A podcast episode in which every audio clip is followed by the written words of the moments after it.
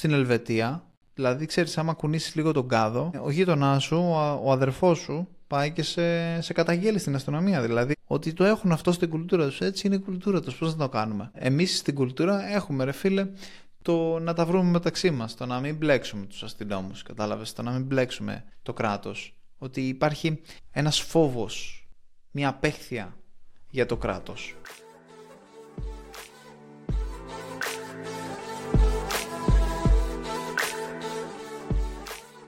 Τόσκα. Ταλιό. Τι κάνεις; Καλά είμαι εδώ. Τι λέει, πώς πάει; Μια χαρά, μια χαρά. Σήμερα ανοίξαμε το μαγαζί και έχω να πω ότι το να δουλεύεις σαν πολιτής σε μαγαζί είναι από τις πιο βαρετές δουλειές που υπάρχουν. Την έκανα για περίπου ένα τρίωρο και βαρέθηκα τη ζωή μου. Άνοιξες από το πρωί. Όχι, όχι. Από το απόγευμα άνοιξα μέχρι το τέλος της ημέρας, γιατί το πρωί έπρεπε να πάμε κάποια τελευταία πράγματα.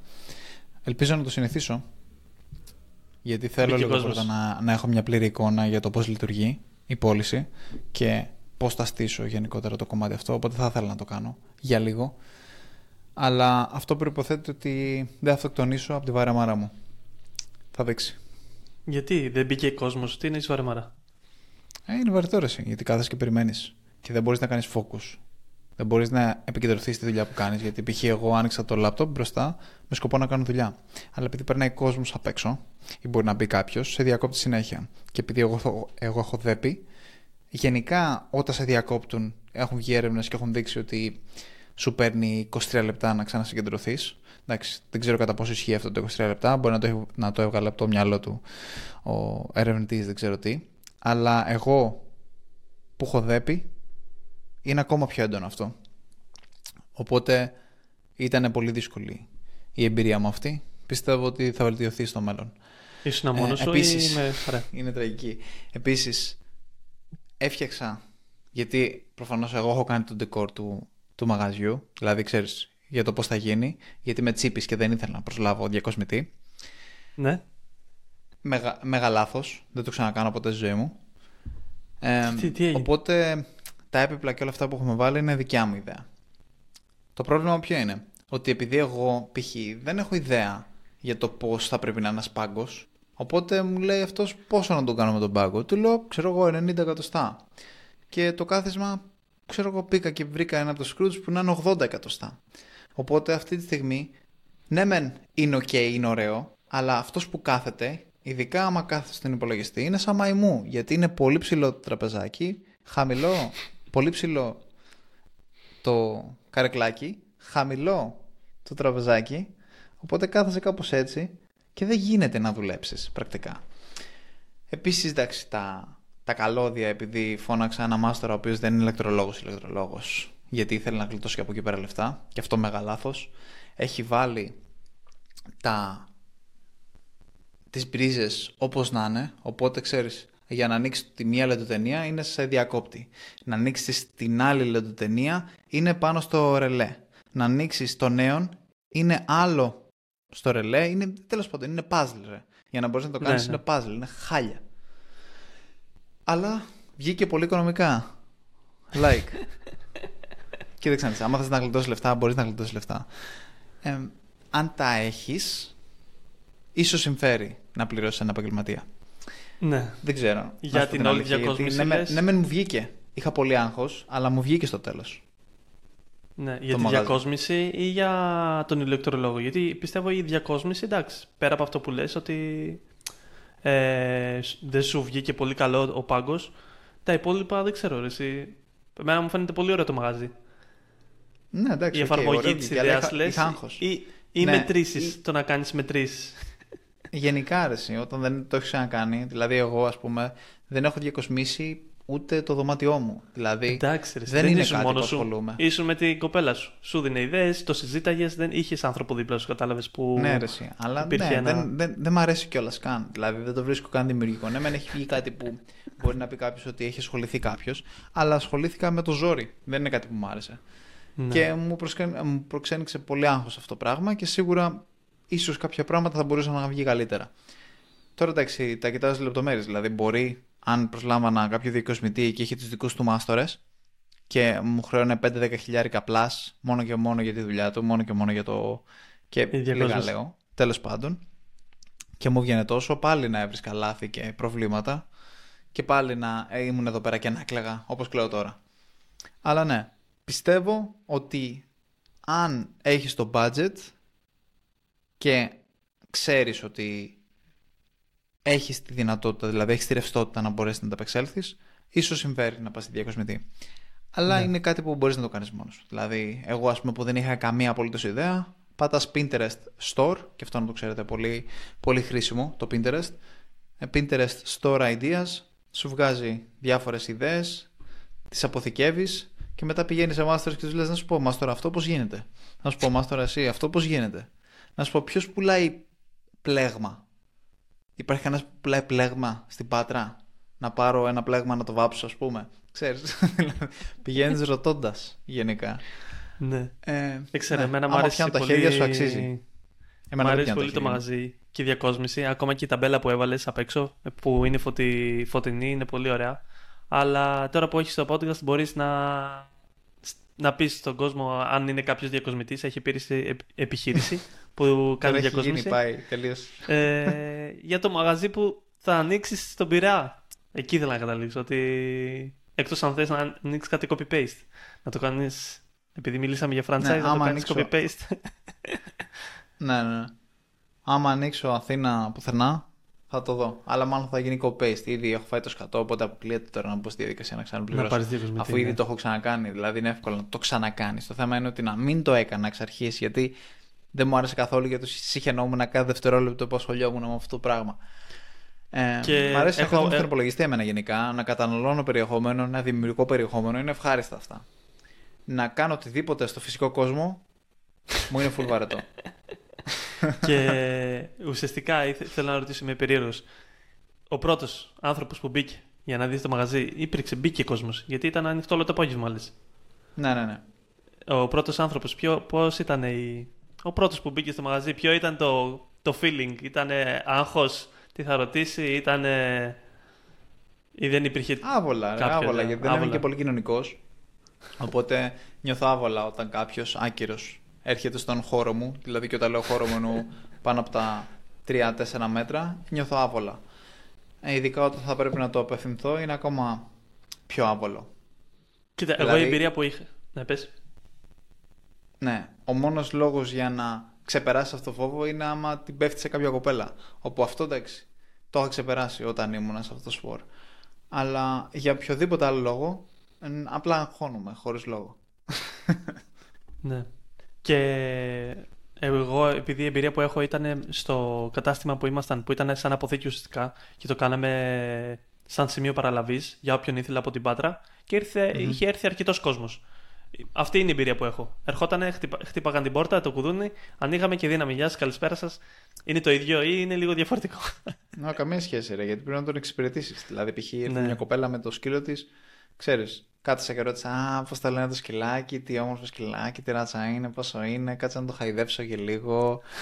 και κατάλαβες. Δηλαδή πρέπει να είσαι πιο κοινωνικός γενικά. Όχι ότι δεν ήταν ναι. πολύ ωραίο σκυλί, δεν το έκανα για αυτό το λόγο, αλλά καταλαβαίνεις. Ακόμα και να μην είχα όρεξη να χαϊδέψω σκυλί, όχι επειδή δεν μου αρέσει το σκυλιά, επειδή απλά βαριέμαι να χαϊδέψω ναι, σκυλί, γιατί πρέπει να ασχοληθώ με κάτι άλλο πρέπει να γίνεις κοινωνικός ξαφνικά. Πρέπει να επικοινωνήσει μαζί, πρέπει να την πεις να αγοράσεις. σε πολιτής εκείνη τη στιγμή. Δηλαδή σε ναι, πολιτής, σαν να παίρνεις τηλέφωνο. Δηλαδή, όπως έπαιρνα τηλέφωνο για πελάτες χονδρικής, που έπαιρνα τηλέφωνο για να μπορέσω να κλείσω πελάτες χονδρικής, είναι κατά αντίστοιχο απλά face to face.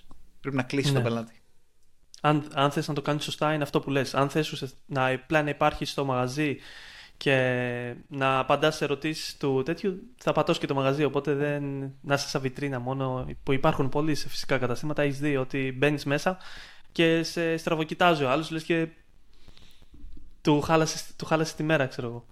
Ναι. Ε, αγόρασε κανένας ή όχι; Ε, αγόρασε ένας, μια κοπέλα. Ε, καλά πήγε. Εντάξει. Σας ήξερε; Για πρώτη μέρα, τώρα το. Ναι, Πολλοί περνάγανε και λέγανε Άνοιξαν μαγαζί, άνοιξαν μαγαζί. Το άκουσα 4-5 φορές αυτό.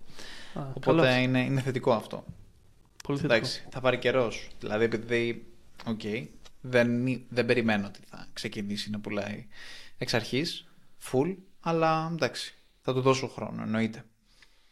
Θα και το έχω και σε σημείο παραλαβής επίσης, οπότε δεν, δεν με νοιάζει τόσο πολύ. ξέρεις, το να πουλάει full, ξέρεις. Είναι και διαφήμιση και σημείο παραλαβής, οπότε το βλέπω και έτσι. Δηλαδή και even να είμαι και λίγο να μπαίνω μέσα, δεν με νοιάζει τουλάχιστον για τον πρώτο καιρό. Αυτό ναι. απλά πρέπει να το, να το βρω λίγο πώς θα το ρυθμίσω. Και το μεταξύ, εμ, τώρα που κοιτούσα για να, τέτοιο, για να φύγουμε και από, από αυτό το θέμα, τώρα που κοιτούσα, γιατί κοιτούσα την το καρεκλάκι που έχω πάρει και λέω πρέπει να πάρω καλύτερο καρεκλάκι. Δεν γίνεται. Δηλαδή, άμα, άμα όντως κάτσω εκεί πέρα να κάνω εξυπηρέτηση με αυτό το καρεκλάκι, δεν θα την πάλεψω. Και λέω πρέπει να πάρω καρεκλάκι. Και θυμήθηκα τα... τις καρέκλες δρομέας, τις ξέρεις; Ναι. Ναι. Ναι, τις ξέρω. Είναι πολύ. Είναι νομίζω ακριβές και καλές. Ναι, ναι, ναι, είναι πολύ καλές. Ε, ήθελα να πάρω και μπήκα στο site τους και είδα γιατί το ήξερα από παλιά. Ήθελα να, να πάρω γιατί μου άρεσαν πάρα πολύ. Είχα πάει στο. Έχουμε και στην Πάτρα υποκατάστημα και είχα πάει και είχα δει. Έχουν πάρα πολύ καλά προϊόντα. Και ήθελα να πάρω.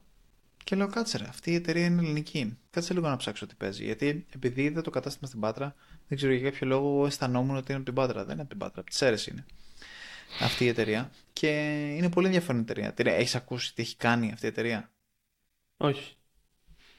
Ναι, ναι. Εγώ τώρα το, το έψαξα και είναι, είναι πολύ εντυπωσιακή. Αυτή η εταιρεία ξεκίνησε το 1975 και ο ιδρυτής αποφάσισε να φτιάξει τροχόσπιτα. Βέβαια τροχόσπιτα. το ονόμασα δρομέας. Λογικά κάτι δρομέας τροχόσπιτο κάπως ταιριάζει, δεν ξέρω πώς. Και το 1985 αποφάσισαν ότι τελικά δεν θα κάνουμε τροχόσπιτα, θα κάνουμε επαγγελματικά έπιπλα.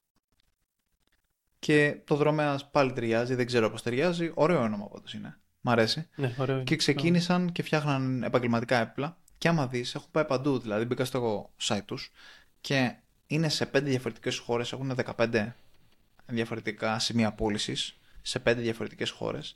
Έχουν πουλήσει και πουλάνε μέσα από τα καταστήματα που έχουν, σαν, σαν σημεία πώλησης. Ξέρεις, επαγγελματικό εξοπλισμό είναι εμένα, αλλά μπορείς να πας εσύ και να πάρεις μια καρέκλα, ας πούμε αλλά έχουν κερδίσει και πάρα πολλές συμφωνίες και με κράτη του εξωτερικού. Κυβερνήσεις του εξωτερικού και με κυβερνήσεις εσωτερικά εδώ πέρα. Και έχουν πάρει πάρα πολλά μεγάλα projects. Για παράδειγμα, μπορεί ο ΑΕΔ, ας πούμε, της Πάτρας, που πήγα τις προάλλες, όλα τα έπλα από πάνω μέχρι κάτω τα πάντα ήταν ε, δρομέας. Αυτό, ξέρεις, βγαίνει μια προκήρυξη και έχουν πολιτές που τις κυνηγάνε. Και αυτές τις προκήρυξεις, αν μπορείς και τις κερδίσεις, τις παίρνει τις παίρνεις και ασχολείσαι με όλο το project. Δίνεις προσφορές και τα σχετικά. Και έχουν κερδίσει πάρα πολλές προσφορές και στην Ελλάδα και στο εξωτερικό. Και λέω αυτή η εταιρεία παίζει να βγάζει τα κέρατα της. Και μπήκα στο publicity να δω τι παίζει. Και έχει κάνει. Πόσο λες να έχει κάνει το 22. Είναι σε πόσες χώρες μου πες; Πέντε. Πέντε χώρες. Ναι. Ε... Βέβαια, ο κύκλος εργασιών δεν ξέρω αν τα δηλώνει όλα στην Ελλάδα, αλλά. Σίγουρα Πέντε. εκατομμύριο, ξέρω εγώ. Φτάνει, θα φτάνει εκατομμύριο. Ένα εκατομμύριο, ξέρω εγώ. Τι ένα εκατομμύριο, μα; 25 εκατομμύρια έχουν κάνει. 25 εκατομμύρια. Ένα εκατομμύριο. Είναι δυνατό. Δεν ξέρω, ρε. Λέω δεν θα. δεν πιάνονται στον ίδιο όμιλο από Ελλάδα ουσιαστικά μπορεί να έχουν διαφορετικές ανθιγαντρικέ εξωτερικές. Οπότε δεν μέτρησα. Αυτό λέω ότι ο της Πάτρας είναι τέτοιος ρε. Ξέρεις, για να έχουν τον ΑΕΔ της Πάτρας, έχουν, ο, η Πάτρα έχει τρεις ΟΑΕΔ. Αν έχουν όλο τον όλο τον ΑΕΔ γενικά, είναι δεν ξέρω κι εγώ πόσο ΟΑΕΔ σε όλη την Ελλάδα. Ε, Οπότε είναι φάση. Μου θυμίζει, μου θυμίζει την εταιρεία του Πόλευ Μορφίδη που είναι και στο εξωτερικό, κομμάτι ουσιαστικά.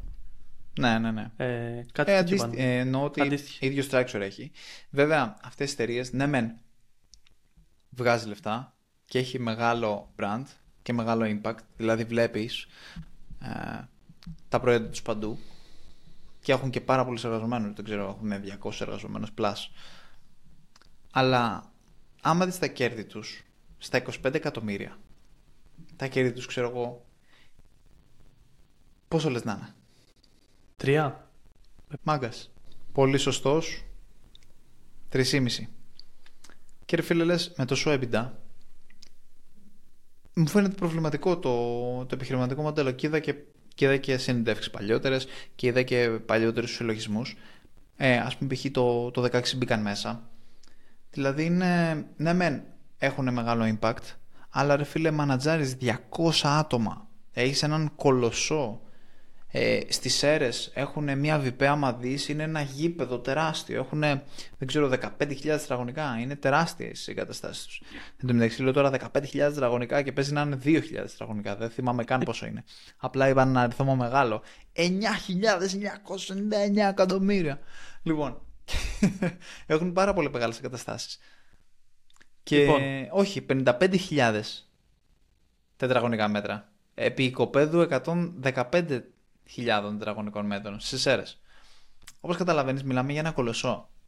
Όταν αυτός ο κολοσσός βγάζει κέρδος 3 εκατομμύρια, ρε φίλε μου κάθεται εδώ. Γιατί βλέπω, ας πούμε, πόσα εκατομμύρια βγάζει ένα content creator. Α πούμε, έχουμε συζητήσει π.χ. ο Wells που βγάζει 2 εκατομμύρια κέρδος και δεν έχει ούτε έναν υπάλληλο. Και συγκρίνεις αυτά τα δύο επιχειρηματικά μοντέλα και λες, κάτι πάει λάθος. Πρέπει να υπάρχει κάποιο πρόβλημα στο, στους υπολογισμούς. Δεν βγάζει νόημα. Λοιπόν, έχω μια ιδέα. Να κατηγοροποιούμε αυτές τις επιχειρήσεις υψηλού στρες επιχειρήσεων, σαν αυτή τη αντιδρομέα ουσιαστικά, που δηλαδή μπορεί να μην ζει ο επιχειρηματίας, ο ιδρυτής, ο CEO, δεν ξέρω, ε, μπορεί να μην ζει ε, ευχάριστα να είναι τόσο στρεσαρισμένος, να έχει τόσο στρες. Οπότε θεωρώ αυτή η επιχείρηση θα την κατηγοροποιούμε υψηλού στρες επιχείρηση. Ο, ο Justin Wells, Justin, είπες; Ε, ναι, νομίζω Justin. ανήκει σε χαμηλό, χαμηλού στρε. Ε, δεν ξέρω αν βρεις κάποιο καλύτερο ναι, ναι, ναι. όνομα. Στα αγγλικά ακούγεται καλύτερο, αλλά είπα να το μεταφράσω να το κάνω σε ελληνικά. Ναι, ναι, ναι. Ισχύει. όχι, όχι. Ε, είναι καλή ιδέα. Απλά δεν ξέρω αν είναι το στρες το κατάλληλο, το κατάλληλο μετρήσιμο metric που πρέπει να βάλουμε. Το κατάλληλο KPI τέλος πάντων. Θέλω να βρω μια ελληνική λέξη, δεν μπορούσα να την βρω ποτέ. Λοιπόν, το κατάλληλο KPI για να μπορέσουμε να χαρακτηρίσουμε αυτές τις τις επιχειρήσεις σε καλές ή κακές. Γιατί τι συμβαίνει; Και αυτό το έχω απορία. Γιατί αυτό το debate, δηλαδή επιχείρηση με πολλούς εργαζομένους, κακή. Επιχείρηση με λίγους εργαζομένους, δηλαδή να το θέσω καλύτερα. Επιχείρηση με ε, μεγάλο κέρδος ανα, αναεργαζόμενο, δηλαδή αν έχει, έχει πολλούς εργαζομένους αλλά έχει μικρό κέρδος, όπως είναι ο δρομέας, είναι κακή. Ενώ μια επιχείρηση που έχει υψηλό κέρδος αναεργαζόμενο, αναμονάδα εργαζομένου, όπως είναι η επιχείρηση του Justin Wells, όπου έχεις πολύ λίγα άτομα και βγάζεις πάρα πολύ μεγάλο profit, καθαρό profit, είναι καλές. Αλλά δεν ξέρω κατά πόσο ισχύει. Γιατί μπορεί π.χ. στο δρομέα ο CEO επειδή έχει τα processes in place να μην κάνει τίποτα. Να είναι απλά μια καλοδεδομένη μηχανή όπου ο CEO μπορεί και να μην κάνει απολύτως τίποτα. Μπορεί να είναι δική του επιλογή να κάνει, μπορεί και να μην χρειάζεται να κάνει κάτι παρότι έχει τόσες, ένα χιλιάδες άτομα δεν είναι απαραίτητο ότι είναι κακή επιχείρηση. Μπορεί να είναι κακή επιχείρηση στο να τη στήσεις. Συμφωνώ απόλυτα και αυτό δεν είναι. Είναι αδιάψευστο, θα έλεγα. Αλλά το να τη διατηρήσεις μπορεί να είναι πιο εύκολη από τον Justin Wells που πρέπει να κάνει ο ίδιος όλη τη δουλειά. Γιατί είναι ο μόνος εργαζόμενος στην επιχείρησή του. Ναι. Αλλά θεωρώ ότι. Ε, εγώ θεωρώ ότι οι επιχειρήσεις που έχουν μεγάλο χαμηλό, χαμηλά margins, γιατί εδώ πέρα μιλάμε για χαμηλό profit, ε, ε, επειδή τα margins δεν είναι πολύ καλά. Οπότε ναι. έχει, είναι πολλά τα έξοδα και γενικά όπου υπάρχουν πολλά έξοδα υπάρχει μεγάλο stress. Από την εμπειρία μου, ότι έχω ζήσει και ναι, μέσα ναι, στη ναι, SmartFit και τώρα εκτός SmartFit, όταν βλέπεις έξοδο, ε, αγχώνεις, σε στρεσάρεις. Οπότε όταν μια επιχείρηση, το margin, ο content creator, το margin του είναι 90%. Το 10% είναι οι εργαζόμενοι που θα προσλάβει. Ε, οπότε γι' αυτό θεωρώ ότι έχουν χαμηλότερο στρες αυτό το ίδιο επιχειρήσεις. Προφανώς μετά από 25 χρόνια ε, ο Δρομέας, η εταιρεία του, η Cocomat, προφανώς έχουν processes, αλλά μέχρι να φτάσουν σε αυτό το σημείο να φτιάξουν αυτά τα processes έχουν φτύσει αίμα και υδρότα. Ναι, Ακόμα ναι. και εσύ στη SmartFit τώρα είσαι σε ένα καλύτερο επίπεδο, αλλά πριν θυμάσαι τι γινότανε. Ναι, έσοδα, πολλά έσοδα, μηδέν κερδί. τρέχαμε, τρέχαμε εξωτερικό, πάμε expansion εξωτερικό, full έσοδα, full έσοδα. Αλλά βλέπαμε στο τέλος του μήνα τα έξοδα ήταν άπειρα. Και το όλο αυτό το άγχος, δηλαδή εγώ ε, ζούσα και εγώ αυτό το άγχος μέσα στην επιχείρηση. Ε, Και μετά είναι ότι πόσο, για πόσο καιρό θα διαρκέσει αυτό το άγχος. Αυτό εξαρτάται και το τι στόχους έχεις, πού θες να φτάσεις. Εντάξει, είναι πολλά τα. οι πολλές μεταβλητές. Ναι, ναι, Πάμε ναι. αλλού μετά. Ισχύει, ισχύει, έχεις απόλυτο δίκιο. Τι είπες; Πάει, πάμε αλλού μετά τη συζήτηση που θες, άμα θέλουμε να το αναλύσουμε πάρα πολύ. Αλλά σ- από μια πρώτη υποφανειακή άποψη, εγώ θεωρώ ότι μπορεί τώρα ναι, να ισχύει αυτό που λες, να έχει φτιάξει τα process τέλεια και να μην έχει πλέον ο CEO το άγχος που έχει. Ε, αλλά όταν έχεις 20 εκατομμύρια, 3 εκατομμύρια, 25 εκατομμύρια ευρώ έσοδα και 3 εκατομμύρια ε, κέρδη, είσαι κοντά στο να μπεις μέσα. Ναι, η αλήθεια είναι πως είσαι κοντά στο να μπεις μέσα, ειδικά όταν έχεις τόσο, τόσους εργαζομένους, τόσο μεγάλες εγκαταστάσεις, τόσα πράγματα που μπορεί να πάνε λάθος. Γιατί είναι πάρα πολλά πράγματα που μπορεί να πάνε λάθος όταν έχεις τόσο μικρό περιθώριο κέρδους. Συμφωνώ, έχεις δίκιο σε αυτό. Και μπορούμε να τις κατηγοριοποιήσουμε. Και η αλήθεια είναι πως υπάρχουν εταιρείες οι οποίες ε, έχουν μεγάλο άγχος και επιχειρήσεις που έχουν λιγότερο άγχος για τους founders. Και ε, αυτό το άγχος μπορεί να οδηγήσει σε πολύ κακά αποτελέσματα. Δεν ξέρω αν είδες την τελευταία είδηση τώρα που ένας α, CEO ναυτιλιακής, ιδιοκτήτης ναυτιλιακής, που αυτοκτόνησε. Το είδες καθόλου; Όχι. Το όνομά του. Δεν το έχεις δει; Όχι. Λοιπόν, είναι Ελληνοσύρος. Αυτός. Σύριος. Σύ, σύ, Ελληνοσύρος. Λέει στο τέτοιο. Δεν ξέρω από πού είναι. Από την Ελλάδα και από τη Σύρο. Από τη Συρία, νομίζω. Ελληνοσύριος μπορεί να είναι. Ελληνοσύρος το λέω. Είναι εδώ πέρα. Σύριος. Ναι. Θα Τέλος έκανα πάντων. κανένα ορθογραφικό, ρε. Όχι ρε. Από τη Συρία θα είναι λογικά. λοιπόν, ε, είναι ο ιδιοκτήτης και CEO της Naftomar. Την έχεις ακούσει ποτέ αυτή την ναυτιλιακή; Βασικά δεν έχεις ακούσει καμία ναυτιλιακή, οπότε φαντάζομαι ούτε αυτή. Όχι, κάποιες έχω ακούσει επειδή είμαι στον Πειρά. Μένω στον Πειρά, Α, οπότε ναι, βλέπεις σωστό παντού και αυτό, ναι, ναι. ναυτιλιακές. αυτή τα γραφεία της είναι στη Βούλα, οπότε δεν θα την έχεις ακούσει. Όχι, δεν έχω ακούσει. ναι, ναι, ναι. Ε, αυτοκτόνησε αυτός ο άνθρωπος. Βέβαια, δεν ξέρουμε το λόγο που αυτοκτόνησε. Μπο- μπορεί να ήταν αισθηματική λόγη, μπορεί να μην ήταν άγχος από την επιχείρηση ή οτιδήποτε. Αλλά από ό,τι φαίνεται δεν ήταν ε, ότι η επιχείρηση του πήγαινε κακά. Δηλαδή βλέπω εδώ πέρα ότι είχε 100 πλάς άτομα, είχε πάνω από 40 εκατομμύρια σε πωλήσεις και ήταν μια επιτυχημένη γενικά ναυτιλιακή. Ε, οπότε δεν ξέρω κατά πόσο ήταν λόγω της επιχείρησης ή λόγω άλλων προσωπικών γεγονότων. Ναι, εντάξει. Αλλά- Μετά όταν φτάσει σε αυτά τα επίπεδα λεφτών είναι πολύ λόγοι. Είναι ναρκωτικές ουσίες, ε, πάρα πολύ λόγοι. Ναι, ναι, ναι, ισχύει. Ισχύει και είναι αυτό που λένε ότι τα λεφτά δεν φέρνουν την ευτυχία τόσκα. Και για κάποιο λόγο μου ήρθε αυτή, στη- αυτή η εικόνα τώρα που λες ότι δεν φέρνουν ευτυχία. Μου ήρθε ο Μαγκρέγκορ, επειδή το έχουμε κάνει πολύ share στο group που είμαστε μαζί εγώ, εσύ και ο Μιχάλης και κάνουμε, μοιραζόμαστε διάφορα πράγματα και συζητάγαμε το φαινόμενο Μαγκρέγκορ που έχει αλλάξει και έχει γίνει... Δεν ξέρω αν είδες τώρα, γίνανε κάποια show τώρα boxing, έπαιζε ο Fury Ναι. με τον Κανού και ήταν ο Μαγκρέγκορ και ήταν μαλάκα μέσα στην κόκα. Ο τύπος ήταν μέσα στην κόκα.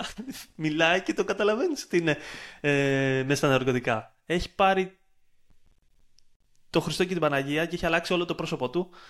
Δηλαδή δεν ξέρω Δεν πού θα είναι. καταλήξει.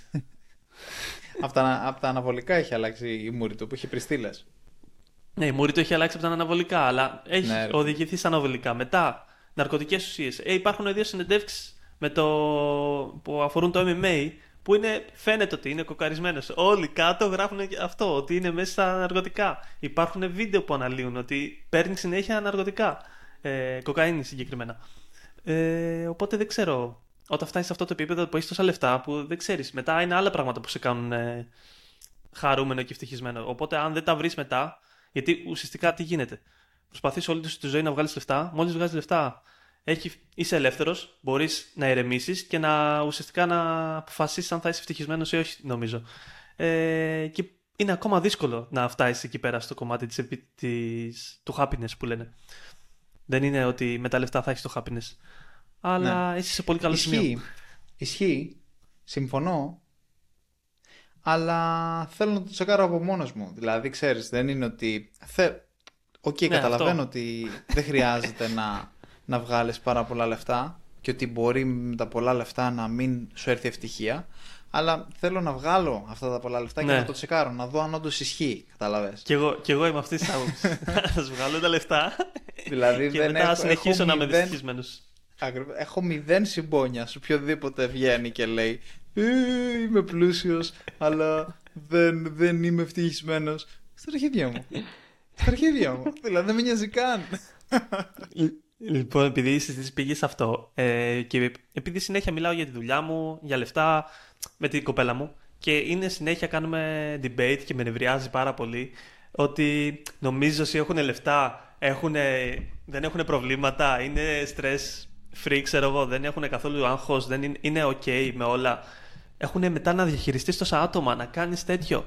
Και της λέω, τι λες, τι λες; Ε, υπάρχουν και αυτά τα άτομα και υπάρχουν και τα άτομα τα οποία έχουν βγάλει λεφτά και δεν έχουν όλα αυτά. Οπότε μην θεωρείς, μην βάζεις προκατάληψη την ταμπέλα ότι όσοι βγάζουν λεφτά δεν είναι ευχαριστημένοι. Μάλλον ε, δεν θες να βγάλεις λεφτά. Και πίστεψέ με, της λέω ότι το να βγάλεις τα λεφτά και μετά να είσαι δυστυχισμένος ή ευτυχισμένος είναι επιλογή σου νομίζω. Δεν ξέρω τουλάχιστον το μονοπάτι που έχω επιλέξει, δεν θα είμαι στο κομμάτι του δρομέα. Δεν θα έχω 25 εργαζομένους. Άντε το πολύ να έχω 3-4. Και θα θέλω να φτάσω κάπου όπου μέχρι εκεί. Γιατί μέχρι εκεί με παίρνει εμένα προσωπικά. Ε, αλλά γενικά, ναι, είναι μεγάλο debate αυτό. Και εγώ ναι, με ναι, ναι. να τα βγάλουμε και να δούμε πώς είναι. Εδώ θα είμαστε. θα το συζητήσουμε. Ναι, ναι, ναι. Αυτό εντάξει είναι, είναι μεγάλη κουβέντα. Γενικά, αυτό που θεωρώ σε αυτή την περίπτωση είναι ότι Καταρχάς, το να... Αυτός ο οποίος σου λέει να μην βγάλεις λεφτά, δηλαδή για μένα, επειδή το έχω φιλοσοφήσει στο συγκεκριμένο θέμα αρκετά, ποια είναι η επιλογή; Αν εσύ τώρα είσαι ο Τούσκας και θες να βγάλεις λεφτά, ποια είναι η επιλογή που έχεις; Να βγάλεις λεφτά. Δηλαδή να ασχοληθείς με την καριέρα σου, να πετύχεις στο δικό σου κομμάτι. Αυτό είναι που σε ευχαριστεί. Δεν είναι ότι η κοπέλα σου θα έρθει και θα σου πει ότι ξέρεις κάτι, άσχετα με το τι τι είναι καλό στο τέλος. Αν έρθει η κοπέλα και σου πει ότι είναι καλύτερο να μην βγάλει λεφτά και να κάτσεις, πιστεύεις ότι θα είσαι OK εσύ με το να κάτσεις, ακόμα και να ισχύει, ακόμα και όλες οι έρευνες να δείχνουν ότι είναι καλύτερο να βγάζεις λεφτά. Αν εσύ προσωπικά μέσα σου έχεις τον εγωισμό, έχεις την όρεξη να πετύχεις στην καριέρα σου, άσχετα με τα λεφτά, έτσι, να πετύχεις, να, κάνεις, να δημιουργήσεις κάτι, δεν πρόκειται να σε πει καμία έρευνα. Όσο και αν αλήθεια και να είναι, που δεν είναι αλήθεια δεν είναι απαραίτητα αλήθεια. Έχουν βγει έρευνες που έχουν δείξει ότι δεν υπάρχει αυτό το πράγμα, δεν ισχύει. Ότι όντως ναι, είσαι πιο χαρούμενος όταν βγάζεις λεφτά μόνος σου, όταν έχεις πετύχει μια, σε μια καριέρα και όταν έχεις αδιάψεστα στοιχεία ότι είσαι γαμάτος, γιατί έτσι αποκτάς αυτοπεποίθηση, με το να έχεις αδιάψεστα στοιχεία ότι είσαι γαμάτος. Όχι να λες στον καθρέφτη ότι είμαι γαμάτος, είμαι γαμάτος. Και τα, τα, πρέπει να το αποδείξεις τον εαυτό σου. Πώς το αποδεικνύεις με επιτυχία.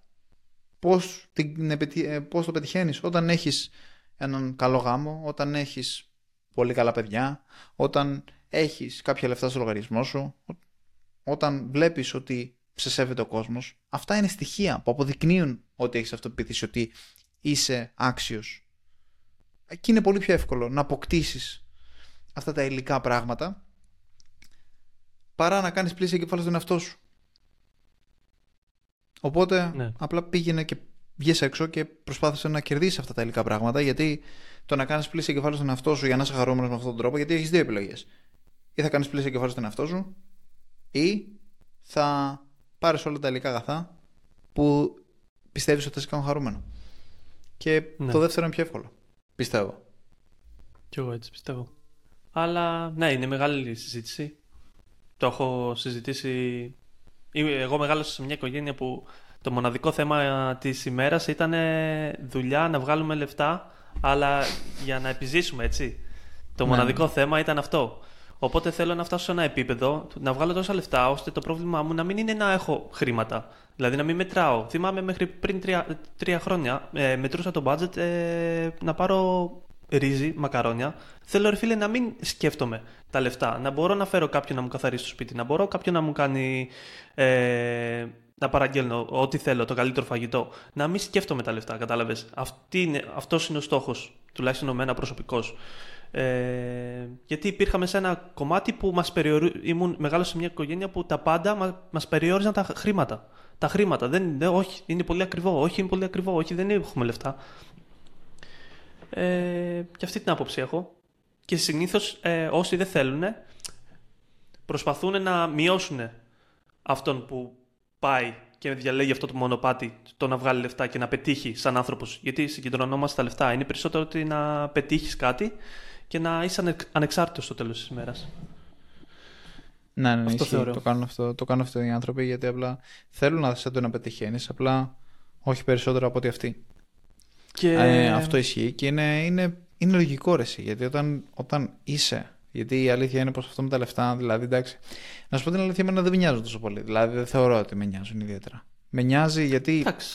απλά αυτή τη στιγμή θεωρώ ότι είμαι πιο χαρούμενος όταν, όταν στοχεύω για κάτι, όταν έχω κάποιο στόχο. Έτσι είμαι πιο χαρούμενος. Δηλαδή, αν δεν με νοιάζαν, άμα δεν το έκανα αυτό το πράγμα, θα νιώθα χειρότερα, θα νιώθα χάλια με τον εαυτό μου. Ε, αλλά ναι, οι άνθρωποι το έχουν αυτό το πράγμα. Να θέλουν να είσαι ένα κλικ χειρότερος από αυτούς. Θέλουν να πετύχεις, αρκεί να μην πετύχεις περισσότερο από ότι αυτοί. Λέει και είναι κάτι... Ε, γιατί απλά νιώθεις άβολα. Δηλαδή είναι λογικό, ναι. εγώ μπορώ να καταλάβω οποιονδήποτε νιώθει, νιώθει έτσι. Γιατί όντως σε κάνει να νιώθεις άβολα. Δηλαδή ο λόγος που. Ε, δηλαδή για να αλλάξεις μια συνήθεια θα πρέπει να νιώσεις άβολα στην ίδια συνήθεια την οποία έχεις αυτή τη στιγμή. Δηλαδή βλέπεις τον κόσμο γύρω σου και έχει μια κανονική δουλειά. Πώς και βλέπει μετά έναν άλλον ο οποίος βγάζει full λεφτά. Ε, δεν είναι εύκολο να, να μην ζηλέψεις, να μην πεις ότι ξέρεις κάτι, να είσαι δίπλα του και να το βλέπεις πώς ζει, πώς δρά, ε, τις δυνατότητες που έχει, τις ευκολίες που μπορεί να έχει από σένα.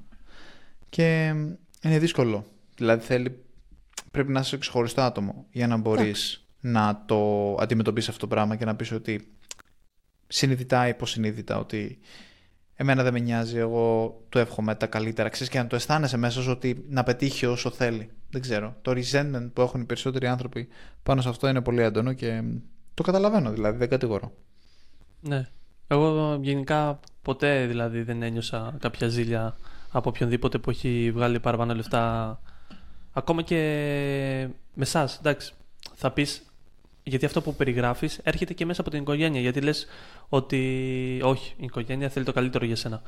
Ε, και επειδή στο, κοινωνικό, ε, στο κοινωνικό μου περίγυρο, δηλαδή εσείς, εσύ και ο Μιχάλης που είστε λίγο πιο μπροστά από μένα, ε, ποτέ δεν έχω νιώσει κάποια ζήλια ή ό,τι τέτοιο. Ίσα ίσα που νιώθω ότι motivation, ότι ε, πρέπει και εγώ να ακολουθήσω τον ίδιο δρόμο για να φτάσω στο ίδιο επίπεδο, κατάλαβες.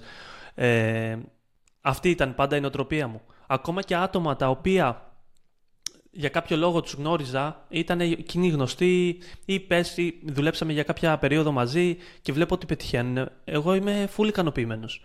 Γιατί βλέπω ότι υπάρχει μια προσπάθεια από την πλευρά τους, κατάλαβες. Ε, γενικά δεν το έχω καθόλου αυτό, το να ζηλέψω ή δεν ξέρω, δεν το έχω καθόλου. Ε, ε, καλό ίσα ίσα που με παρακινεί. Ακόμα και με τα παιδιά που βλέπω τώρα και συνεργάζομαι, που είναι πάνω κάτω στην ηλικία μου. Δηλαδή θέλω ρε φίλε να πετύχουν, να πάνε ψηλά. Γιατί είναι ωραίο να, είναι ωραίο να πετυχαίνεις πράγματα, να δημιουργείς πράγματα, να φτάσεις λίγο παραπάνω από ναι, ναι, ναι. αυτούς που σε φέρανε σε αυτόν τον κόσμο. Ισχύει, και να τους βοηθήσεις ναι. στο τέλος. Ναι, ισχύει, είναι πολύ σημαντικό. Βέβαια, εγώ ζηλεύω πάρα πολύ την Κατσαφάδου. Και... Εντάξει. Αυτή είναι. Υπάρχει αρνητική ζήλια. Υπάρχει... υπάρχει αρνητική ζήλια και υπάρχει η ζήλια ότι θέλω κι εγώ να γίνω. Θέλω κι εγώ από αυτό. Όχι, όχι, αρνητικά τη ζηλεύω. Απλά θέλω, θέλω να της πάρω τα λεφτά. ε, και τώρα που μιλάμε γι' αυτό, δεν ξέρω, θες να πούμε κάτι παραπάνω, θες να πάμε σε ένα topic που, που έχω, θες να πεις εσύ, το κλείσαμε το δρομέα ε, γιατί ξεφύγαμε. Γύρνα το, γύρνα το, πάρ' το εσύ. Ε, επειδή μιλάμε τώρα για άτομα που πετυχαίνουν, ε, μου έκανε reach out ένας ακροατής του podcast ε, και μου έστειλε στο Upwork και ήθελε να κάνουμε ένα συμβουλευτικό call ε, για το marketing που κάνει. Το site λέγεται beferless.gr Μισό λεπτό να το επιβεβαιώσω, γιατί δεν θυμάμαι το domain. Ναι, beferless.gr και κάνει κάτι για, τε, για τερματοφύλακες. Το αστείο ποιο είναι; Μου έστειλε στην αρχή μήνυμα στο Upwork και μετά συνεχίσαμε μέσω email. Και ο τρόπος που μίλαγε Νόμιζα ότι ήταν περίπου ένας τύπος 45 πλάσ, τον έκανα στο μυαλό μου 50. Δεν ξέρω, ήταν πολύ όριμο. Το... Ο γραπτός λόγος του ήταν πολύ όριμος. Και βλέπω και στα social, ξέρω εγώ, έναν ε, προπονητή τερματοφύλακων, ο οποίος ήταν κοντά σε αυτή την ηλικία. Και λέω αυτός θα είναι. Και μπαίνουμε σε ένα call και βλέπω ένα πιτσιρικάρε στην ηλικία μας. και του λέω, Εσύ είσαι ρε. Εσύ είσαι ρε, του λέω. και μου λέει, ναι, μου το λένε πολύ ότι από τα email φαίνομαι πολύ μεγαλύτερος. Και αρχίζω και. Εννοείς όταν μιλάει, μιλάει, μιλάει λες και φοράει γραβάτα. Όχι, ρε, δεν Ή ξέρω. μιλάει πολύ. Τι εννοείς; Δεν ξέρω, ήταν πολύ επίσημο το email. Αυτό, αυτό σου λέω, την... λες και φοράει ναι. γραβάτα. Ναι, δεν ήταν κακό ότι. Δεν ήταν κακό. Απλά μετά εγώ μπήκα στα email μου να δω πώς γράφω εγώ. Τι, τι σκέφτεται ο άλλος. Γιατί εγώ κατευθείαν έφτιαξα. Ξέρεις, έναν άνθρωπο στο κεφάλι μου 50 πλάς. Και μου λέει, γέλαγε και μου λέει ότι όντως μου το έχουν ξαναπεί αυτό. Τέλος πάντων. Ε, και το story του ποιο είναι, ότι ξεκίνησε το παιδί σαν τερματοφύλακας, έπαιζε σε ακαδημίες, πήγε καλά, έπαιξε νομίζω και στους μικρούς του ΠΑΟΚ και έχει αλλάξει, αρκε... άλλαξε αρκετές ομάδες. Λόγω τραυματισμών και δύσκολης ζωής μου είπε ότι άλλαζε συνέχεια περιβάλλον λόγω μεταγραφής από ομάδα σε ομάδα. Α, στο Πανθρακικό ή στο Λεβαδιακό έπαιξε νομίζω. Και αλφα, μου λέει. Αλφα-εθνική. Ήταν, ναι, αλφα-εθνική. Β, β τρίτο, ή δεύτερος ή τρίτος τερματοφύλακας. Του λέω, εσύ είσαι πολύ καλά, ρε. Και εγώ είχα στο μυαλό μου, επειδή παλιά έπαιζα και εγώ μπάλα και ασχολούμουν πολύ με την μπάλα. ε, ε, σίγουρα έπαιρνες 2-3 χιλιάρικα. Τι μου λέει, τι 2-3 χιλιάρικα, ρε. Δεύτερος, τρίτος τερματοφύλακας ήμουνα. Άσε που άμα πας σε ομάδες σαν το Μαδραγικό, ναι, μένει σε αλφα κατηγορία, αλλά έρχεται ο πρόεδρος με το πιστόλι που δεν σε πληρώνανε ποτέ. Και όταν ο πρόεδρος κατεβαίνει στην προπόνηση, μου λέει με πιστόλι, τι να τους ζητήσει τα λεφτά που σου χρωστάει; Ούτε καν, δεν το σκέφτεσαι καν αυτό. Και τέλος πάντων, λόγω αυτού, αυτής της ζωής κουράστηκε, δηλαδή δεν την πάλευε άλλο. Δηλαδή προσπαθούσε, προσπαθούσε, προσπαθούσε και δεν γινότανε. Και αποφάσισε να σταματήσει. Νέος ηλικία, νομίζω ήταν 29 στην ηλικία μας. Ε, να σταματήσει και να ασχοληθεί με το επιχειρήν. Και τι προϊόν διάλεξε, αυτό που, αυτό που γούσταρε μια ζωή, που έκανε μια ζωή σαν τερματοφύλαξη. Να φτιάξει γάντια. Και η επιχείρηση την αναφέρω επειδή είναι πολύ καλή επιχείρηση. Δηλαδή δεν θέλω να πω νούμερα γιατί δεν το ρώτησα αν έχει θέματα να πούμε νούμερα, αλλά είναι πάρα πολύ καλά τα νούμερα. Στο έχω πει εκτός podcast για τα νούμερα του. Ε, και γενικά μπήκε σε έναν χώρο που είναι πολύ δύσκολο να ανταγωνιστείς. Ε, γιατί γάντια τερματοφύλακα πουλάει η Adidas, η Nike, όλες τις μεγάλες εταιρείες. Και όμως, φίλε, είναι πάει πάρα πολύ καλά και αυτό φαίνεται και γιατί π.χ. μπαίνει στο Scrooge και είναι best seller option, είναι το γάντι το δικό του. Δηλαδή ξεπερνάει ναι. Puma, ξεπερνάει Nike, ξεπερνάει Adidas, οπότε ο κόσμος το επιλέγει εδώ στην Ελλάδα. Ναι, ναι, ναι, ισχύει. Ε, και το καλό είναι ότι ξέρει πολύ καλά τον πελάτη του. Επειδή έχει υπάρξει τερματοφύλακας, ξέρει πάρα πολύ καλά τον πελάτη του. Και έχει κάνει πάρα πολύ ωραίο, πολύ ωραίο brand και άκουγε το. Είναι στο δίλημα, μου είπε, άκουγε το podcast που μιλάμε Shopify ή custom website. Και αυτός είναι σε μια τέτοια πλατφόρμα, custom website, και το σκέφτεται αν πρέπει να κάνει την αλλαγή στο Shopify. Του είπα ότι είναι το πρώτο πράγμα που πρέπει να κάνεις είναι να πας στο Shopify. Γιατί θέλει να κάνει πράγματα πολλά, θέλει να επεκταθεί εξωτερικό, ε, να μπει σε Amazon, έχει μπει και ήδη πάει πολύ καλά και στο εξωτερικό σε Amazon. Οπότε του είπα είναι μονόδρομος να μπει στο Shopify, γιατί θα συναντήσεις δυσκολίες σε όλα τα επίπεδα με αυτό το site που έχεις αυτή τη στιγμή. Οπότε πρέπει, αν μας ακούει, συνεχίζει και μας ακούει, πρέπει να το κάνεις αυτό, Δημήτρη. Ε, δεν ξέρω, εντυπωσιάστηκα πάρα πολύ. Ναι, Ήταν ναι, πολύ το, είναι επικοδομητικό, επικοδομητικό call. Ε, και, και, και το αστείο της υπόθεσης είναι ότι Λέω πόσους εργαζόμενους έχεις, γιατί μου είπε κάτι νούμερα ότι λέω έχεις σίγουρα τρει-τέσσερι. Ε, τίποτα. Η μάνα μου με βοηθάει και. και, και, και άλλος ένας. Δηλαδή δεν είχε πολλούς εργαζομένους. Ναι, ρε. Δηλαδή με δύο εργαζομένους. Μπράβο. Ε, τώρα λογικά θα, θα, κάνει, θα προσλάβει και άλλα άτομα γιατί επεκτείνεται και μεγαλώνει. Αλλά είναι μια που λες ε, νομίζω η επιχείρηση πόσο, δεν ξέρω πόσο καιρό υπάρχει. Νομίζω δύο ή τρία χρόνια. Δεν είναι πάρα πολλά χρόνια. Ναι, ναι. ναι. Ε, λες κάτι είναι... για τερματοφυλακές. Πού μπορεί να μπω σε αυτό το χώρο; Ναι, πολύ καλό. Πολύ καλό. Και βλέπω και το, το γάτι του. Είναι best seller στην ουσία στο Scrooge. Και όντως. Δηλαδή βλέπεις με δίπλα τα Nike, τα Adidas, ε, άλλες μάρκες που υποτίθεται ότι θα πρέπει να τις βλέπεις πιο ψηλά. Και όντως αυτός ε, πηγαίνει πάρα πολύ καλά. Και ε, πολύ καλό προϊόν. Μπράβο. Δηλαδή, όντως ξέρει το προϊόν και μπορεί να το πουλήσει. Και είναι και ένα προϊόν το οποίο μπορεί να το να πουλήσει πανευρωπαϊκά πολύ εύκολα. Δηλαδή με την Amazon ε, θεωρώ ότι μπορεί να κάνει πολύ καλή δουλειά. Δεν ξέρω με ποιους συνεργάζεται, αλλά θεωρώ ότι μπορώ να το βοηθήσω. Επειδή έχω κάποιους γνωστούς που ε, ασχολούνται και με το δικό μου το Amazon και είναι πάρα πολύ καλή στη δουλειά τους. Οπότε, αν θέλει βοήθεια πάνω σε αυτό, δηλαδή που ασχολούνται με το, και με τα listings και με το registry του Amazon και με το SEO, γιατί και στο Amazon κάνει SEO, για να μπορέσεις να, να ανέβουν τα προϊόντα σου και να εμφανίζονται πρώτη σελίδα. Και διαφημίσεις εντός του Amazon που έχει και εκεί πέρα. Κανονικά έχει πλατφόρμα με διαφημίσεις ε, PPC τελείως, performance. Ε, οπότε μπορεί να βοηθηθεί και από εκεί πέρα. Όχι, πολύ καλό, η αλήθεια είναι. Και πιστεύω ότι θα πάει πάρα πολύ καλά. Δηλαδή τα νούμερα που έχει αυτή τη στιγμή θα ανέβουν, είναι σίγουρο ότι θα ανέβουν. Δηλαδή, αν όταν έχει ένα τόσο καλό προϊόν και όταν είναι τόσο καλός επειδή ακριβώς ξέρει το προϊόν και το λειτουργεί αυτή τη στιγμή lean, όπως το λειτουργεί τώρα, πιστεύω είναι, είναι μονόδρομο. Σίγουρα θα πάει πάρα πολύ καλά. Πολύ καλό. Λοιπόν, τι άλλο έχουμε; Βλέπω εδώ πέρα έχεις βάλει κάτι για φοροδιαφυγή. Θες να το πούμε αυτό το θέμα; Ενδιαφέρον μου φαίνεται. Σε ενδιαφέρει, εσένα; Ναι, με ενδιαφέρει. Λοιπόν. Γιατί γίνεται ένας κακός χαμός τώρα, γενικά. Ναι, ισχύει. Άκουσες το Χατζηδάκι που ανακοίνωσε μια καινούργια πλατφόρμα που έφτιαξε η κυβέρνηση; Όχι, αυτό δεν το άκουσα. Όχι. Καταγγελίες πολιτών. Στην ουσία η κυβέρνηση ήδη είχε φτιάξει εφαρμογή, την εφαρμογή απόδειξη. Όλοι οι ρουφιάνοι εκεί έξω θα την ξέρουν.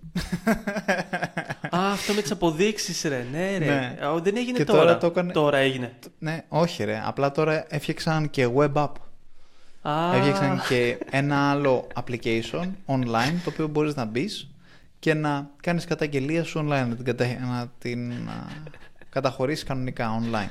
Και επίσης ανακοινώθηκε ότι θα δοθεί και χρηματική αμοιβή σε όποιον μπαίνει στη διαδικασία να... Και ρουφιανεύει. Ε, να ρουφιανεύει, ναι. στην ουσία... Ναι, το θυμάμαι αυτό. Αυτό λεγόταν εδώ ναι. και καιρό. Ναι, το ξέρω, το ξέρω. Λοιπόν, στην ουσία το απόδειξη, για όσους δεν το ξέρουν, είναι μια εφαρμογή που έχει βγάλει η κυβέρνηση. Την κατεβάζει στο iPhone ή στο Android, ε, στο Android κινητό το οποίο έχεις, την ανοίγεις και σου εμφανίζει ένα barcode scanner, ένα QR scanner, όπου μπορείς με αυτό το QR scanner να, το, να πας σε μια απόδειξη, πλέον οι αποδείξεις έχουν ένα QR code πάνω και να το σκανάρεις και σου βγάζει αν αυτή η απόδειξη είναι έγκυρη ή όχι. Και επειδή καθόμαστε στο μαγαζί και προφανώς βαριόμουν, ε, είμαι στην ταμιακή, κόβω μια απόδειξη και παίρνω το QR scanner να τη σκανάρω. Και ε, ήταν, ήταν γαμάτο, γιατί τη σκανάρω και μου βγάζει και το αφημί μου, μου βγάζει ότι είναι αποδεκτή απόδειξη τέλος πάντων, μου βγάζει το αφημί μου, μου βγάζει τη διεύθυνση του υποκαταστήματος. Οπότε ξέρω κιόλας ότι έχει γίνει και σωστά η δουλειά του τότε που άλλαξα την διεύθυνση ταμιακής. Και επίσης σου γράφει κιόλας ότι εάν αυτή η απόδειξη η, ελέγξτε την ημερομηνία της απόδειξης που μόλις σκανάρατε. Αν η ημερομηνία απόδειξης είναι πριν από και δείχνει την τωρινή ώρα που το σκάναρες, δηλαδή πριν από 2 ε, Νοεμβρίου 10 ώρα το βράδυ, τότε κάντε, κάντε καταγγελία γιατί είναι παλιότερη απόδειξη, πούμε, γιατί σου έδωσε στην ουσία παλιότερη απόδειξη. Και έχει ένα μεγάλο κουμπί που μπορείς να πατήσεις καταγγελία. Και πατάς καταγγελία και στην ουσία ναι, συμπληρώνεις μια φόρμα και πάει καταγγελία κανονικά. Ε, και αυτό λέω: Ok, okay, εντάξει, μια χαρά. Ας, ας δοκιμάσω και μια πλαστή απόδειξη. Και παίρνω και γυρνάω το router από κάτω που έχει ένα QR code και το σκανάρω. Και με το που το σκανάρω λέει σφάλμα στο σκανάρισμα, καταγγελία απόδειξης. Σε ένα τεράστιο κουμπί να το πατήσω να κάνω καταγγελία. και λέω, έχουμε φτιάξει καλό σύστημα. Δεν ξέρω τώρα αν αυτά τέτοιο, αν αυτά τα είναι στην ουσία ένα κενό κουτί παραπάνω που δεν ασχολείται το, το κράτος. Απλά είναι για να τρομάξει τον κόσμο. Πιστεύω ότι ασχολείται.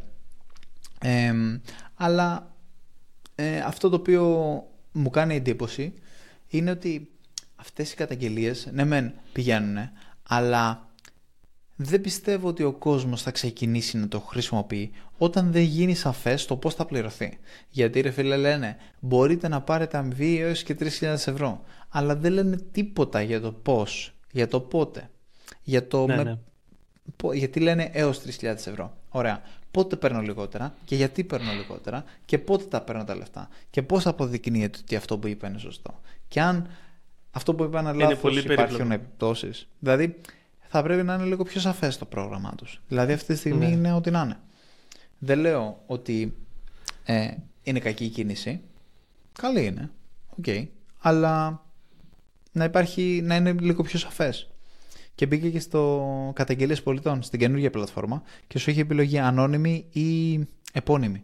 Στην επώνυμη, που πάτησα για να δω αν λειτουργεί, γιατί μου άρεσε εμένα να πειράζω πράγματα, στο επώνυμη δεν μ' άφησε να μπω. Είχε, έκανε σφάλμα, που σημαίνει ότι μάλλον έχει πρόβλημα το, το πρόγραμμά τους. Αλλά στην ανώνυμη με, με άφησε και επίσης έχει και τρόπο διαπίστωσης και μπορείς να βάλεις προσωπική μαρτυρία, πληροφορίες τρίτων, μέσα μαζικής ενημέρωσης, μέσα κοινωνικών δικτύ, ε, κοινωνικής δικτύωσης. Δηλαδή, ξέρεις, μπορείς να συμπληρώσεις τι θες. Οπότε μπορώ εγώ να κάνω καταγγελία σε οποιοδήποτε. Δεν υπάρχει κανένα θέμα. Δηλαδή, ξέρεις, δεν χρειάζεται να μου δώσεις κακή απόδειξη. Μπορώ να κάνω για τον οποιοδήποτε λόγο. Ναι. Δεν ξέρω, ναι. πώς σου φαίνεται σε αυτό το πράγμα, Σου φαίνεται καλό, σου φαίνεται ηθικό; Καταρχάς, αυτό που θέλω να σε ρωτήσω. Σαν Έλληνας, που ας πούμε, δεν ξέρω, ίσως το φιλότιμο σαν έννοια το έχουμε πολύ εμείς. Βασικά όχι, είναι ελληνική λέξη και την έχουμε μόνο εμείς. Σου φαίνεται ηθικό το να ρουφιανέψεις κάποιον που δεν έχει κόψει απόδειξη, σου φαίνεται λάθος, σου φαίνεται σωστό. Πώς σου φαίνεται; Δεν ξέρω. Ε, γενικά είναι λίγο βλακία το να ρουφιανέψεις.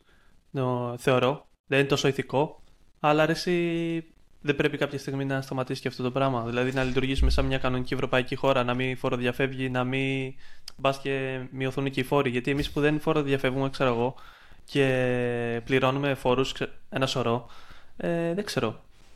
Στο ναι, κάτω-κάτω κάπως πρέπει να γίνει μια αλλαγή. Για να γίνει αλλαγή νοοτροπίας πρέπει να υπάρξουν κάποια δραστικά μέτρα που στην αρχή πρέπει να. Ο πολλή κόσμος θα εναντιωθεί. Εδώ μέχρι πρώτη δεν είχαμε το νόμο για το τσιγάρο μέσα στο εσωτερικό χώρο. Σε όλο τον κόσμο υπάρχει αυτό το πράγμα και εμείς απλά ξεσηκωθήκαμε για αυτό το πράγμα, αρέσει. Κατάλαβες. Οπότε πρέπει κάποια μέτρα να γίνουν. Δεν θα μας αρέσουν. Ούτε με να μου άρεσε αυτό, γιατί είχα συνηθίσει να πηγαίνω στο μπαρ να κάνω. Δεν, δεν καπνίζω, αλλά όταν έβγαινα στο μπαρ έκανα ένα τσιγάρο. Μου κακοφάνηκε πολύ και εμένα. Αλλά αρέσει κάποια στιγμή. Δεν πρέπει να αλλάξουν κάποια πράγματα. Οπότε το σκέφτομαι από αυτή την πλευρά. Εγώ δεν θα το έκανα ποτέ. Η αλήθεια είναι να ρουφιανέψω κάποιον. Ε, αλλά δεν ξέρω αν θα το κάνουν. Γιατί είναι αυτό που λες ότι πολλοί θα το κάνουν για τα λεφτά. Όχι γιατί ότι α, να γίνουμε μια σωστή χώρα. Αυτός που, ναι, ναι, που ναι. έχει αυτή την οτροπία δεν θα το κάνει, δεν θα ασχοληθεί νομίζω. Ο, λεφτά δεν θα πάρουν ποτέ, οπότε κανένας δεν θα το κάνει. ισχύει, ισχύει. Κοίταξε να δεις.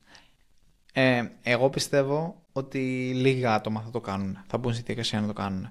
Και συμφωνώ ότι θα ήθελα να μην φοροδιαφεύγει κανείς. Θα μπορούσαμε να το κάνουμε να μην φοροδιαφεύγει κανείς. Να το κόψουμε.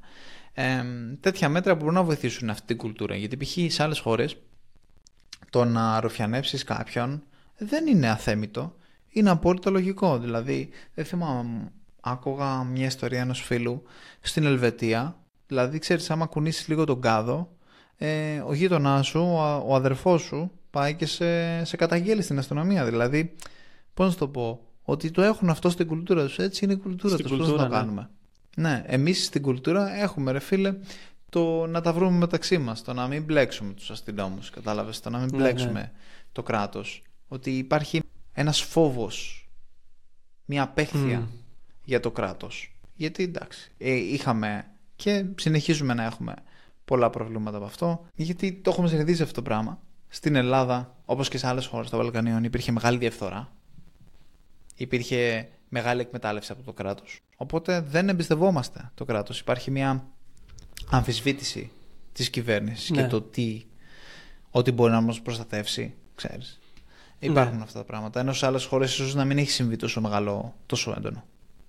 Και ουσιαστικά όταν υπάρχει εφαρμογή του νόμου πάνω μας, έχουμε την ε, πεποίθηση ότι ναι, μόνο, μόνο σε μένα. Το κάνουν άλλοι τόσοι. Τι έχετε βάλει πρόστιμα και σε αυτούς, έχετε κάνει και σε αυτόν και στον άλλον. Κατάλαβες; Υπάρχει αυτό το αίσθημα συνέχεια ότι μόνο σε μένα συμβαίνουν αυτά. Γιατί να συμβαίνουν; Ε, ναι, αλλά πάνω σε αυτό, τώρα που ανέφερες για το κράτος και για το, αυτό το. Λέγεται στι ειδήσεις, άκουσα ότι το, το ήξερες ότι υπάρχουν 500.000 ελεύθεροι επαγγελματίες που δηλώνουν εισόδημα κάτω από 10.000 ευρώ. Είναι απίστευτο. Εγώ δεν ήξερα ότι είναι τόσοι πολλοί. Ουσιαστικά επιχειρηματίες που δηλώνουν εισόδημα κάτω από 10.000 ευρώ. Και συνέχεια συζητάμε να φορολογήσουμε τους ε, αυτούς που δηλώνουν, του τους πλούσιους. Που εδώ στην Ελλάδα πλέον ο άλλος παίζει να έχει Mercedes και σπιταρώνες να πούμε και να δηλώνει 7.000 ευρώ. Είναι, μαλάκα, είναι δηλαδή κοροϊδία. Μεγάλη κοροϊδία. Να, να συζητάμε ακόμα το 23 ότι πρέπει να φορολογήσουμε αυτούς που βγάζουν πολλά, τουλάχιστον που δηλώνουν πολλά, γιατί υπάρχουν άλλοι 300.000 που δηλώνουν κάτω από 10.000 ευρώ. Ε, κάτσε ρε φίλε, εντάξει. Και θα γίνει τώρα και ξέρεις τι μέτρο θα βάλουν, λένε. Θα φορολογούνται minimum στα 12.000 ευρώ. Δεν υπάρχει δηλαδή. Είσαι ελεύθερος επαγγελματίας, θα φορολογήσεις στα 12.000 ευρώ. Γιατί με 10.000 ευρώ δεν τα βγάζεις πέρα γιατί συζητάμε συνέχεια για το κατώτατο μισθό που είναι χαμηλός και πρέπει να τον αυξήσουμε γιατί δεν βγαίνει ο άλλος ε, με 700 ευρώ ή 800 ευρώ. Ναι, το ακούω, αλλά γιατί δεν κάνουμε κάτι για αυτούς που δηλώνουν ότι τα βγάζουν πέρα με 500 ευρώ το μήνα, 300 ευρώ το μήνα. δεν ξέρω. Μου κακοφάνηκε πάρα ναι. πολύ. Δεν ήξερα ότι είναι τόσο πολύ ρε. Λέω εντάξει, υπάρχουν αρκετοί, αλλά όταν ακούσω 500.000, κάτσε ρε. Ισχύει. Είναι πάρα πολύ οι οποίοι δηλώνουν πάρα πολύ λίγα γιατί τους το επιτρέπει η δουλειά τους. Δηλαδή σε μένα, π.χ. που είμαι online και σε σένα. Τι γίνεται να μην κόψεις; Άλλοι όμως που έχουν τη δυνατότητα να μην κόψουν, δεν κόβουν. Δηλαδή τώρα σε φυσικά καταστήματα, σε δεν ξέρω τι, δεν ναι, κόβουν. Ναι, εντάξει. Είναι η φύση της δουλειάς που είναι συγκεκριμένες δουλειές που ευνοούν αυτό το πράγμα. Και αυτοί όντως δεν βγαίνουν με 600 ευρώ το μήνα. Όπως φαίνεται, 500-300 ευρώ το μήνα πόσο βγαίνει. Δηλαδή πόσο φορολογική δήλωση κάνουν. Ε, βγάζουν παραπάνω, αλλά δεν τα δηλώνουν. Εντάξει. Και τι Γενικά το να, το να πεταχθεί γενικά η φοροδιαφυγή και να μην φοροδιαφεύγει κανένας είναι καλό. Είναι overall καλό. Γιατί έτσι θεωρώ κιόλας ότι θα μπορέσουν και να πέσουν οι φόροι γενικά ε, και να πληρώνουμε όλοι λιγότερο. Και θα είναι και πιο δίκαια έτσι. Γιατί είναι... είναι, πολύ, είναι, είναι άσχημο να εσύ να κόβεις, γιατί τώρα είσαι σε μια φάση όπου άμα έχεις ένα μαγάζι π.χ. στο κέντρο και εσύ κόβεις και ο δίπλα δεν κόβει, αυτός έχει ένα ανταγωνιστικό πλεονέκτημα έναντι εσένα. Ναι, ε, αυτό. το πράγμα, ειδικά άμα έχετε παρόμοιο μαγαζί, το ίδιο μαγαζί, πουλάτε τα ίδια προϊόντα ή παρεμφερεί προϊόντα, ε, φίλε, είναι άδικο. Δηλαδή το βλέπεις και εσύ ότι δεν γίνεται. Είναι, δεν ξέρω, είναι πρόβλημα. Και για να μπορέσει να βελτιωθεί αυτό το πράγμα θα πρέπει να βρουν τρόπους να σταματήσει αυτή η φοροδιαφυγή. Θεωρώ και εγώ ότι είναι καλό να σταματήσει και πιστεύω ότι είναι θέμα χρόνου μέχρι να την περιορίσουμε σε τεράστιο βαθμό. Θεωρώ ότι αυτή η κυβέρνηση, παρόλα τα κακά της, σε αυτό το κομμάτι θεωρώ ότι έχει πάρει καλές, ε, καλές τακτικές. Ναι. Βέβαια, ε, θεωρώ ότι στην Ελλάδα έχουμε τόσο μικρά μαγαζιά, τόσο πολλά μικρά μαγαζιά χάρης την ε, αφόρου διαφυγή. Δηλαδή πολλά από τα μαγαζιά που βλέπεις εκεί έξω, γιατί είναι και αυτό που θα πρέπει να συζητήσουμε, εάν σταματήσουν να φοροδιαφεύγουν, θα κλείσουν. Θα κλείσουν, ναι. Ξέρεις ποιοι δεν φοροδιαφεύγουν; Τα μεγάλα brands όπως Zara, όπως Bershka, που παίρνουν τα λεφτά τους ναι, κατευθείαν και τα, τα βγάζουν στο εξωτερικό. Αυτοί δεν φοροδιαφεύγουν. Αλλά αυτοί έχουν τρομερά καλή γραμμή παραγωγής, όπου τους επιτρέπει να παράγουν μια μπλούζα 3 ευρώ και να την πουλήσουν ε, 5 και να πληρώσουν και 24% ΦΠΑ και τα έξοδα του υπαλλήλου και τα έξοδα των μεταφορικών και τα έξοδα του ενοικίου και όλα τα υπόλοιπα και να βγάλουν κέρδος. Γιατί είναι ναι. μια καλαδοδομένη μηχανή, όπως είπαμε πριν. Ε, το μικρό μαγαζάκι στην Ερμού δεν μπορεί να το κάνει αυτό το πράγμα. Θα κλείσει. Και θα κλείσουν πολλές εταιρείες. Και δεν ξέρω πού θα οδηγήσει αυτό. Γενικά νομίζω θα μακροπρόθεσμα, βραχυπρόθεσμα θα φαίνεται πολύ άσχημο και κακό για ό,τι θα συμβεί, αλλά μακροπρόθεσμα ε, θα ωφελήσει. Ε, Τι ήθελα να πω; Πρέπει να θυμίσουμε ε, στον κόσμο τώρα, έχουμε συμπληρώσει 50 λεπτά επεισόδιο, αν μας ακούει κάποιος, ε, πρέπει να κάνουν subscribe. Και ότι αυτό το επεισόδιο, το επεισόδιο αυτό και γενικά το podcast δεν είναι δωρεάν. Τρία επεισόδια το παραλείψαμε, νομίζω. Δεν είπαμε τίποτα. Είμαστε δηλαδή, δεν, δεν σας το θυμίζουμε συνέχεια κιόλας. Για να μην φανεί ότι ζητάμε λεφτά. Ε, πρέπει να κάνετε subscribe. Και πόσο μάλλον τώρα, γιατί κοίταζα το κανάλι, έχουμε 995. Πρέπει να, πέντε άτομα να μας κάνουν subscribe και να φτάσουμε στους χίλιους. να ξεπεράσουμε τους χίλιους. Γιατί μετά θα μπει άλλο, άλλος στόχος οι 10.000. Έτσι δεν είναι. Σημαντικό να κάνετε subscribe και μετά θα βάλουμε και άλλο στόχο. Θα βάλουμε review και τα σχετικά. Δεν το κάνουμε τσάμπα όπως είπαμε, όπως τα λέει ο Τόσκας. Είναι σημαντικό να κάνετε subscribe. Αυτός είναι ο τρόπος που μας πληρώνετε. Οπότε απλά πληρώστε μας. Μας χρωστάτε. Έχετε ακούσει 50, 50 λεπτά βίντεο. Ε, χρωστάς. Χρωστάς και για να πληρώσεις πρέπει να πατήσεις το κουμπί το άσπρο που λέει subscribe. Αυτά. Αυτά. Τα λέμε στο επόμενο. Ciao.